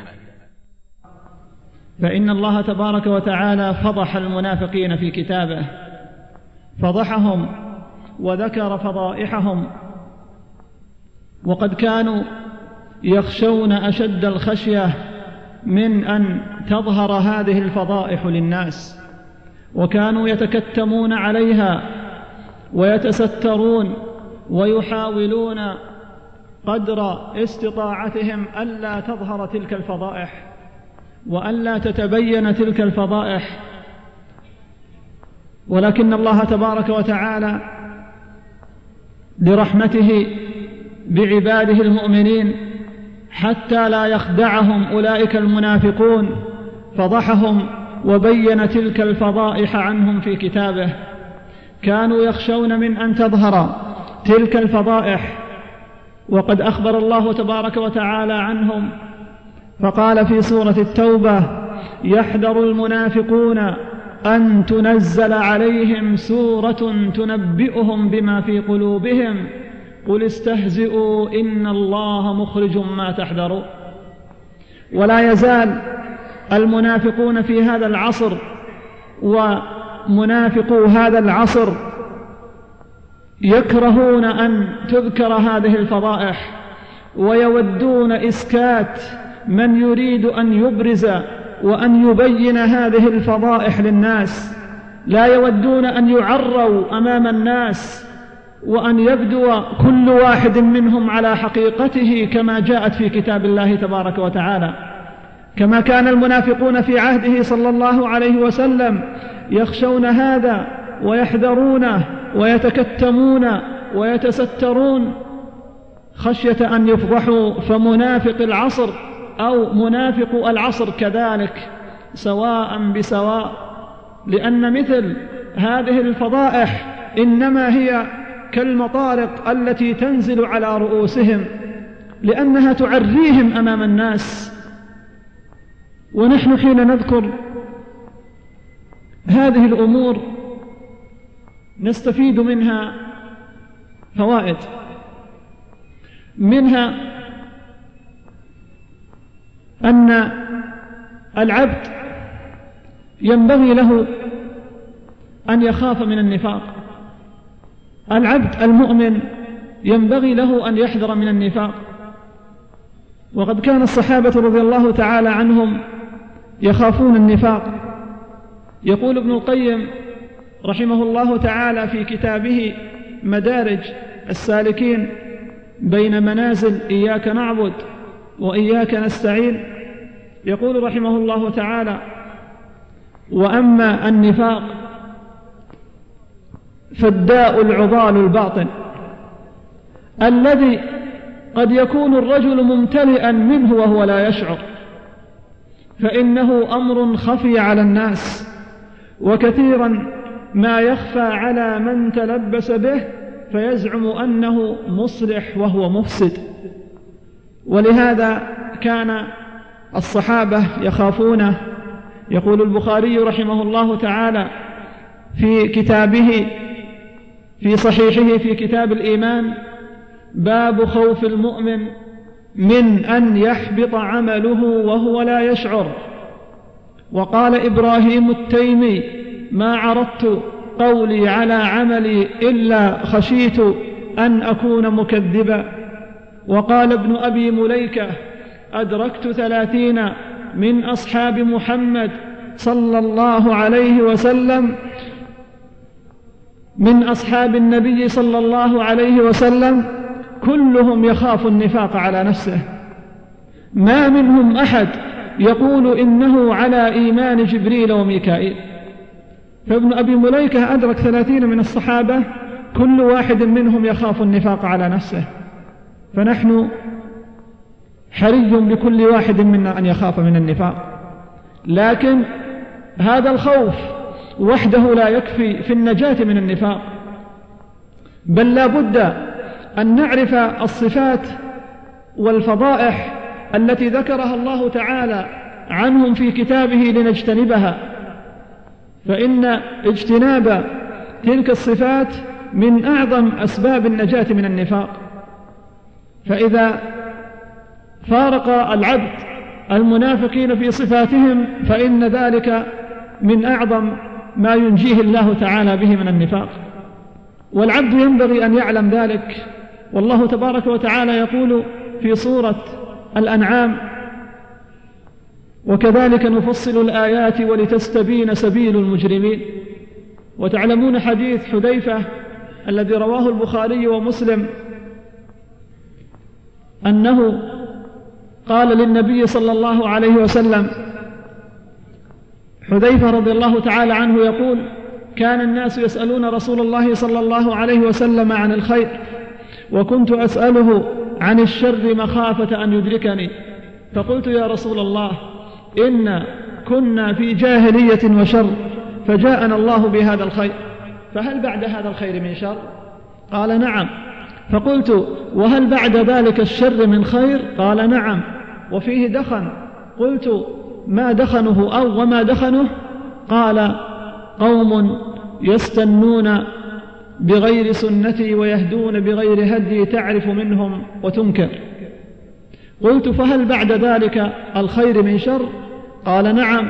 دعاة على أبواب جهنم من أجابهم إليها قذفوه فيها.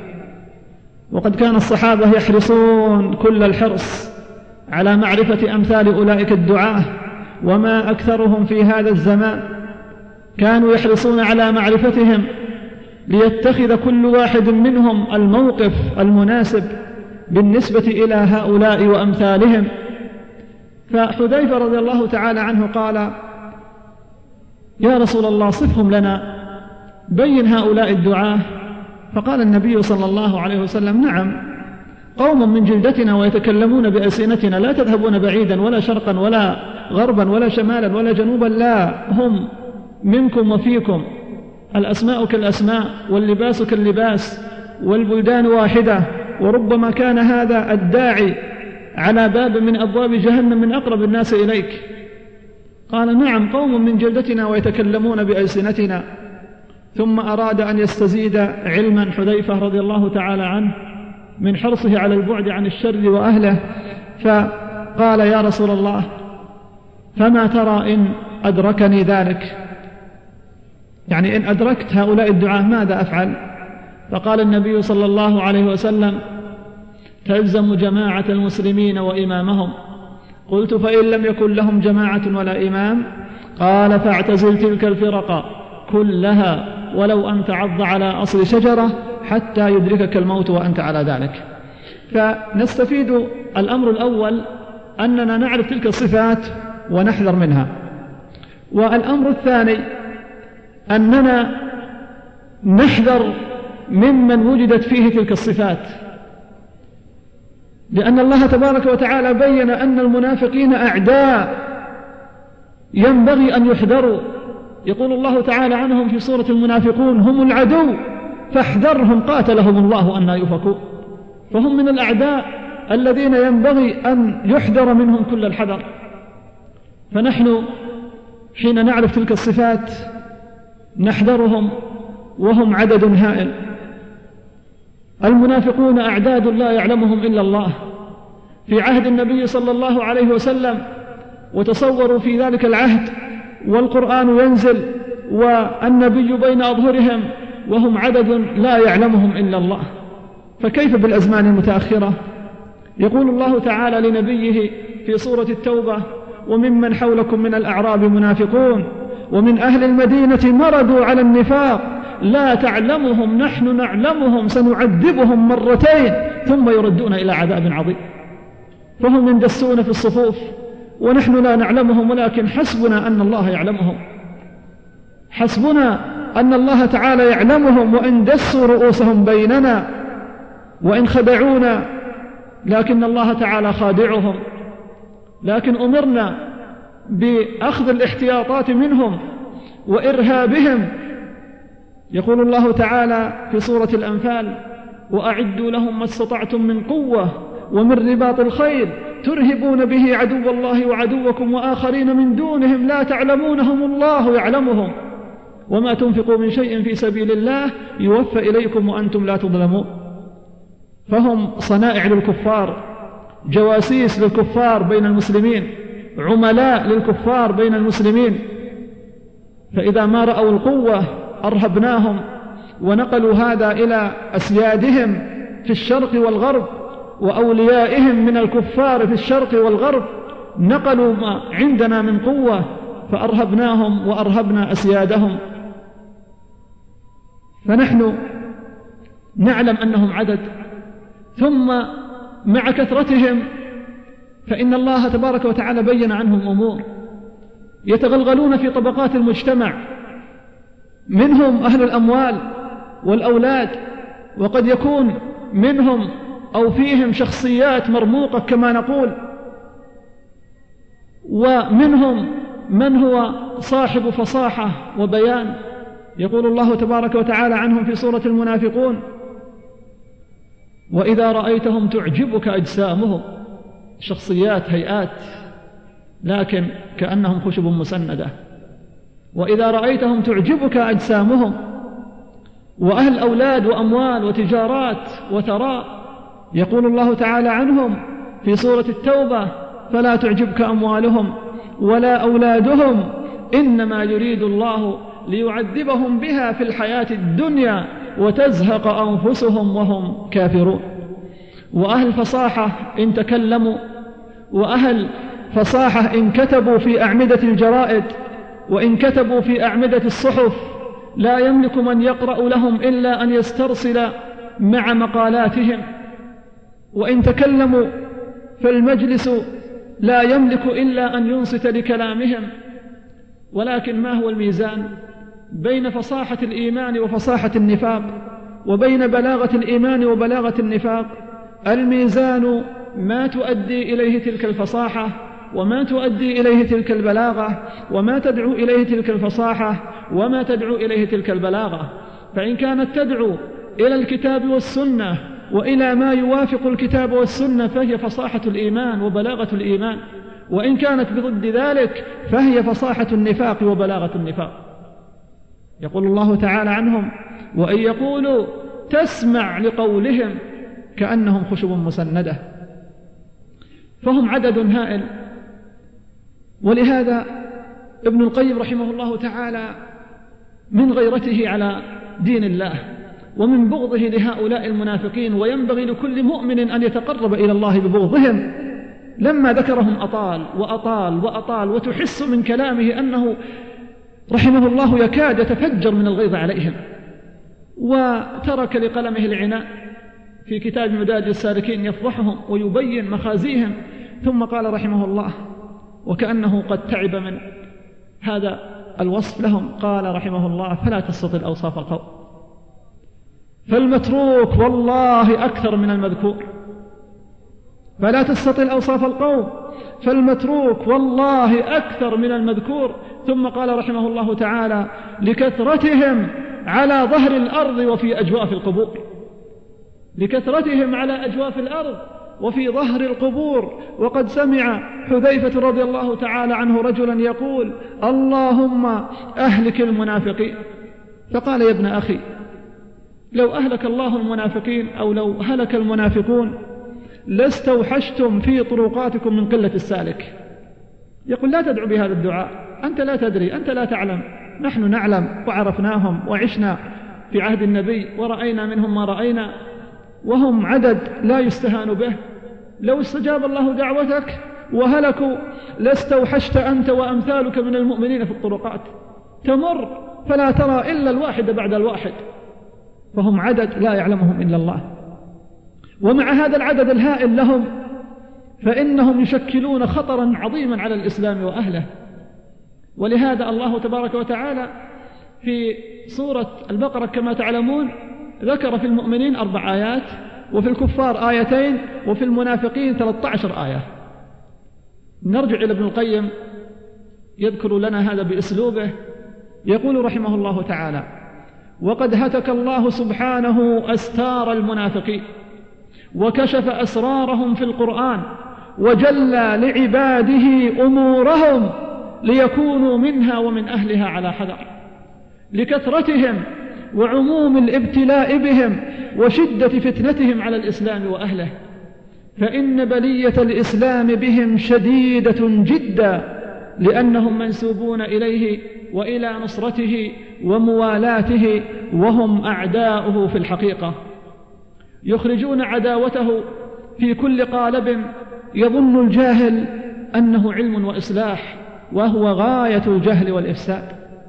فلله كم معقل للإسلام قد هدموه وكم من حصن له قد قلعوا أساسه وخربوه وكم من علم قد طمسوه وكم من لواء له مرفوع قد وضعوه وكم ضربوا بمعاول الشبه في أصول غراسه ليقلعوها وكم عموا عيون موارده بآرائهم ليدفعوا